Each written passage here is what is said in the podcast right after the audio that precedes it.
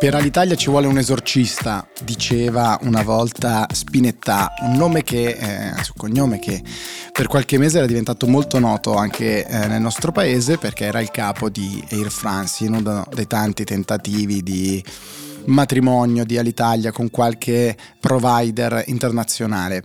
Ora perché torniamo su questo, su questo tema? Beh, perché è al centro della campagna elettorale, assolutamente. E non è solo al centro della campagna elettorale, è al centro della, se vogliamo, transizione tra il governo attuale, quello guidato da Mario Draghi, e il governo di domani mattina, che sarà guidato da chi vincerà le elezioni ragionevolmente. E chi è in testa nei sondaggi, eh, con più di 18 punti di vantaggio, 20 punti di vantaggio secondo molti sondaggi, è la coalizione centrodestra che fa, ha fatto sapere più e più volte, Fratelli d'Italia in primis, di essere contraria alla vendita di all'Italia e di negare, di non vedere nelle possibilità di questo governo che ha poteri, come sappiamo, limitati, quello di prendere decisione come la vendita del vettore.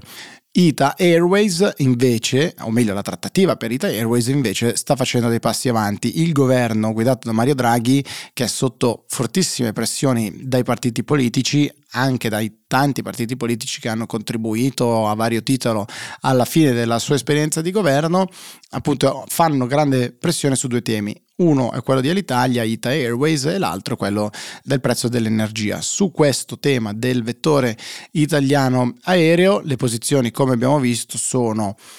di mh, mm, ragionevole disinteresse, non ho visto una particolare posizione da parte della coalizione di centrosinistra, il centro terzo polo, ma anche più Europa all'interno della coalizione di centrosinistra a favore invece della vendita e il centrodestra invece contrario con appunto Fratelli d'Italia in particolare a guidare questa contrarietà. Fino a poco fa ci si aspettava che nel futuro di Ita Airways ci sarebbero stati MSC e Lufthansa eh, e invece spunta eh, una novità importante perché? Perché il Ministero dell'Economia e Finanze avrebbe dato l'ok all'avvio dell'esclusiva nella trattativa, quindi non ha venduto ancora un bel niente, ma dice ok, adesso in questa fase di trattativa parlo solo con te e questo te è un fondo americano, Certares, che eh, ha fortissimi legami con eh, Delta Airlines, con, eh, con Air France e, ehm, e, che appunto sarebbe stato preferito, è stato preferito alla, all'opzione MSC Lufthansa. Che cosa c'è di interessante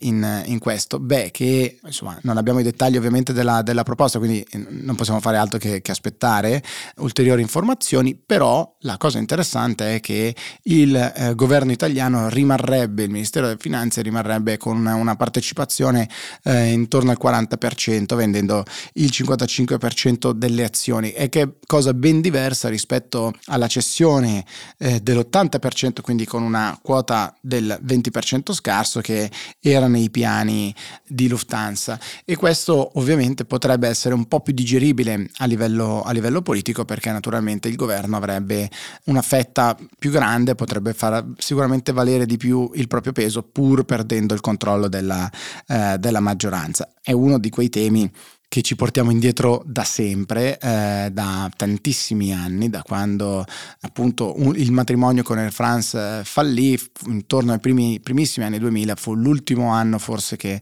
i conti eh, hanno visto un segno positivo, da lì in poi con il cambio tra Fiumicino, Malpensa eh, come, come hub principali, eccetera, l'avvio, anzi l'arrivo delle, delle low cost, il destino insomma di Alitalia è sempre stato più difficile e eh, cosa interessante che abbiamo sempre parlato di cordate di capitani coraggiosi, come ricorderete, quando c'è stata una cordata di imprenditori che avevano provato ad acquistarla e salvarla, poi diversi interventi statali, eccetera, eccetera, eccetera, ma nel frattempo il mondo è molto cambiato e se vi capita di guardare qualunque classifica, gerarchia del numero di passeggeri trasportati dai vari vettori, all'Italia ha delle quote minime rispetto appunto alle Ryanair, le EasyJet di questo, di questo mondo, proprio perché la concorrenza è arrivata dalle low cost, è arrivata dal treno sui voli domestici, pensate alla scelta Milano-Roma come standard insomma di quello che si faceva in aereo, invece oggi ha una fortissima concorrenza sul treno e quindi sempre maggiore difficoltà, tema sul quale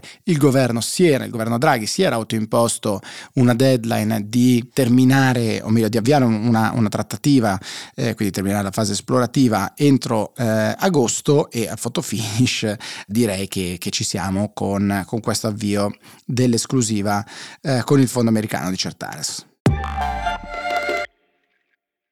Il governo Draghi però eh, ha tutte le pressioni che eh, arrivano dai vari partiti politici dalla, e dalla stampa, come dire, non, non, sbilanciandosi da una parte o dall'altra, fa sapere che una cosa è certa, cioè la pressione sui ministeri per portare avanti i dossier. Come abbiamo visto, eh, la volontà è stata quella di rispettare delle deadline, dei termini autoimposti anche dal, dal governo, seppur sotto pressione dell'Unione Europea che ci aveva garantito alcune eh,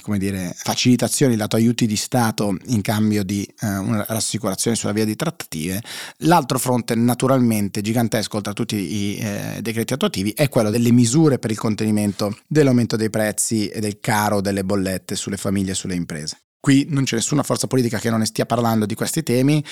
eh, Matteo Salvini sul proprio canale Twitter pubblica eh, due cose principalmente oggi, la prima è, è il blitz fatto a, a, Lampedusa e poi un momento in cui a Palermo eh, una panetteria, se non ricordo insomma un esercente, eh, gli mostra il salasso della, della, propria bolletta e dice siamo ancora lì, siamo alla proposta della, della Lega di una pausa in questa campagna elettorale e eh, di mettere insieme tutti i leader per provare a risolvere questa crisi, altrimenti migliaia di aziende chiuderanno in autunno, eh, dice proprio Matteo eh, Salvini. Matteo Salvini che dice il voto della Lega per sostenere provvedimenti in aiuto degli italiani è assicurato. Eh, perché? Perché comunque qualunque cosa eh, il governo farà ovviamente deve essere votato dal Parlamento perché il Parlamento è ancora lì e deve tra le altre cose convertire in legge il decreto legge eh, degli aiuti bis. Come sapete quando il governo fa un decreto, quindi una misura in teoria di urgenza, eh, lo fa il governo, entra immediatamente in vigore e il Parlamento lo fa diventare legge e ha 60 giorni per farlo. Ora il governo Draghi, se si mettesse a fare un decreto nuovo, poi dovrebbe essere un Parlamento ragionevolmente il prossimo Parlamento a convertirlo in, in legge e qua c'è un rischio che lungaggini di qualunque tipo, mh, mm, ci sono dei problemi nella costituzione di una maggioranza, eccetera, eccetera, eccetera, poi quel decreto decade e quindi le misure perdono di efficacia, invece l'opzione che sembrerebbe più papabile è quella di andare a fare un emendamento, una modifica al decreto aiuti bis che è già in discussione, che sarà calendarizzato in Parlamento per la discussione dalla prossima settimana e quindi si potrebbe andare a inserire là una modifica andando a prevedere le misure per contrastare questo aumento per mitigare gli effetti effetti su famiglie ed imprese. Eh, una misura che avrebbe un costo totale di circa 10 miliardi di euro, quindi non poca cosa assolutamente, e su questo, come ricorderete, c'è tutto il dibattito su come fare per trovare le risorse. Il convincimento di Mario Draghi sarebbe quello di riuscire a pagarlo o a finanziarlo per quanto possibile con quello che abbiamo già affrontato nei giorni scorsi, cioè il gettito degli extra profitti, della tassazione degli extra profitti de, delle aziende energetiche che che in questo momento stanno facendo degli extra profitti su delle vendite a un prezzo molto alto di qualcosa che hanno comprato invece molto basso. Questo insomma per, per semplificare moltissimo. Ci sono però dei 4 miliardi previsti come acconto in questi giorni, solo uno che è stato versato, come sappiamo è una delle eh, misure che tutti, anche i più convinti sostenitori del governo, dell'agenda, del metodo Draghi, contestano, quantomeno sottolineano come non funzionanti questa misura sulla tassazione degli extra profitti. Italia Viva, terzo polo, suggerisce con, con Marattin quello di un eh, innalzamento temporaneo dell'IRES sulle imprese energetiche per andare a farlo in maniera più specifica, più chiara e andare oltre i caveat, diciamo così, o meglio rispettare i caveat, quindi andare oltre i dubbi eh, della Corte Costituzionale, però insomma tant'è, al momento questo sarebbe il convincimento. Ovviamente se costa 10 e eh, ci sono 4 miliardi che erano in attesa, eh, oggi in, in scadenza eh, mancano dei soldi, questo 10 meno 4 è evidente, eh, ci sarebbero ovviamente revisioni di, di, spesa ulteriori, ma questa voce dovrebbe essere quella, quella principale. Vedremo nei prossimi giorni anche su questo fronte come si articolerà il discorso, il, il dialogo fra governo e partiti e quale eh, spinta i partiti riusciranno a dare, quelle rassicurazioni anche ovviamente per la eventuale discussione in Parlamento di ogni, eh, di ogni misura che dovrebbe essere poi convertita. Piccoli aggiornamenti, chicche da Twitter, naturalmente, ehm, come, come, sempre. Ce n'è una di Marco Rizzo, leader del eh, Partito Comunista, che dice era del 26 di dicembre 1991 che avevo aspettato di stappare la migliore bottiglia che avevo. È un tweet di ieri sera tardi, del 30 di agosto, alle 22.31 e che naturalmente ha scatenato tantissime eh, reazioni. Perché? Perché eh, Marco Rizzo stappa, brinda alla morte di Mikhail Gorbachev,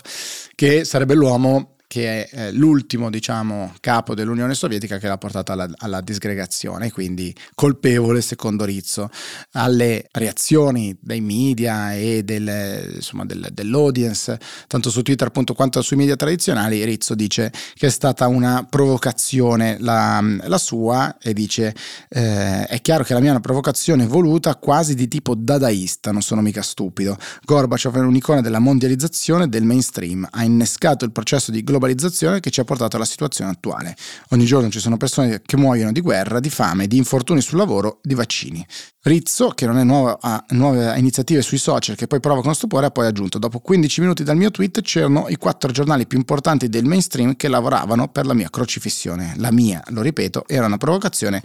voluta. Più o meno successe lo stesso quando morì la Thatcher. Quelli che sono nemici dei popoli vengono osannati. Io, rimarca, non voglio essere ben citato dai giornaloni.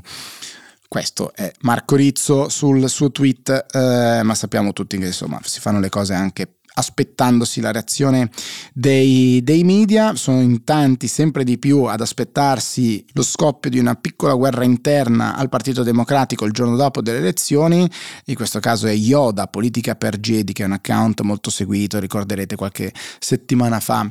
eh, che c'era stata la polemica su Calenda che aveva provato o si era detto che ne aveva svelato l'identità, ma insomma profilo molto seguito che dice la componente Lib Dem del Partito Democratico in uno stato di insopportabile sofferenza. La disciplina di partito terrà fino al 25, ma dal 26 le clamorose contraddizioni politiche di questa sciagurata legislatura deflagreranno in una drammatica resa dei conti. Comunque vadano le elezioni. Sono sempre di più le persone che lo dicono e poi c'è un sondaggio di SVG che viene rilanciato anche da Carlo Calenda. Devo dire che questo rilancio mi ha un po' stupito perché è un, appunto, un sondaggio che misura diciamo, la performance dei leader nella campagna di, di agosto. Nessuno eccelle, ma Meloni risulta la più convincente. Tra i principali leader di partito schierati in queste settimane campagna, di campagna elettorale, quali sono quelli che ad oggi le sembrano i più convincenti? È la domanda. Il 21% dice Giorgia Meloni, 17% Enrico Letta, 17% eh, Giuseppe Conte che sta facendo una campagna elettorale in particolare social eh, davvero interessante riuscendo a creare uno spazio per il Movimento 5 Stelle che all'inizio uh, sembrava non esserci, 9 Carlo Calenda, 7 Salvini, 7 Berlusconi, 4 Renzi, 2 Di Maio e il 28% che dice nessuno di questi. Io vedo un dato gigantesco, cioè una sfiducia enorme nei, nei confronti dei leader, con appunto il 28, e poi Giorgia Meloni, Enrico Letta e Conte che per distacco appunto vincono, sono, sono sul podio, tutti gli altri giù. Calenda credo che forse eh, rilanciava questa cosa come primo tra gli altri, tra l'altro un aspetto sul quale tanto Calenda quanto Renzi stanno sottolineando nelle ultime ore, cioè che in tantissimi sondaggi c'è stato il sorpasso con Forza Italia, vuoi perché qualche sondaggio da Forza Italia al 7, il terzo polo al 7,4 o perché qualcuno da Forza Italia al 7,5 e il terzo polo all'8, ma insomma ci sarebbe stato questo segnale. E molti commentatori dicevano quando questo accadrà sarà un momento nel quale poi molti molti dal centrodestra penseranno ancora di più di eh, spostarsi verso, verso, il terzo polo. Chissà, insomma, tanti si aspettano queste elezioni, qualcuno le dà eh, per, per, fatte, qualcuno dice mh, mm, mm, sarà ancora più interessante vedere che cosa succederà, succederà dopo, intanto sicuramente chi vincerà si troverà un sacco di carte sul tavolo e di questioni da risolvere. Ita Airways e quella energetica, fra le altre ma importantissime. Noi ci ritroviamo domani. Ciao!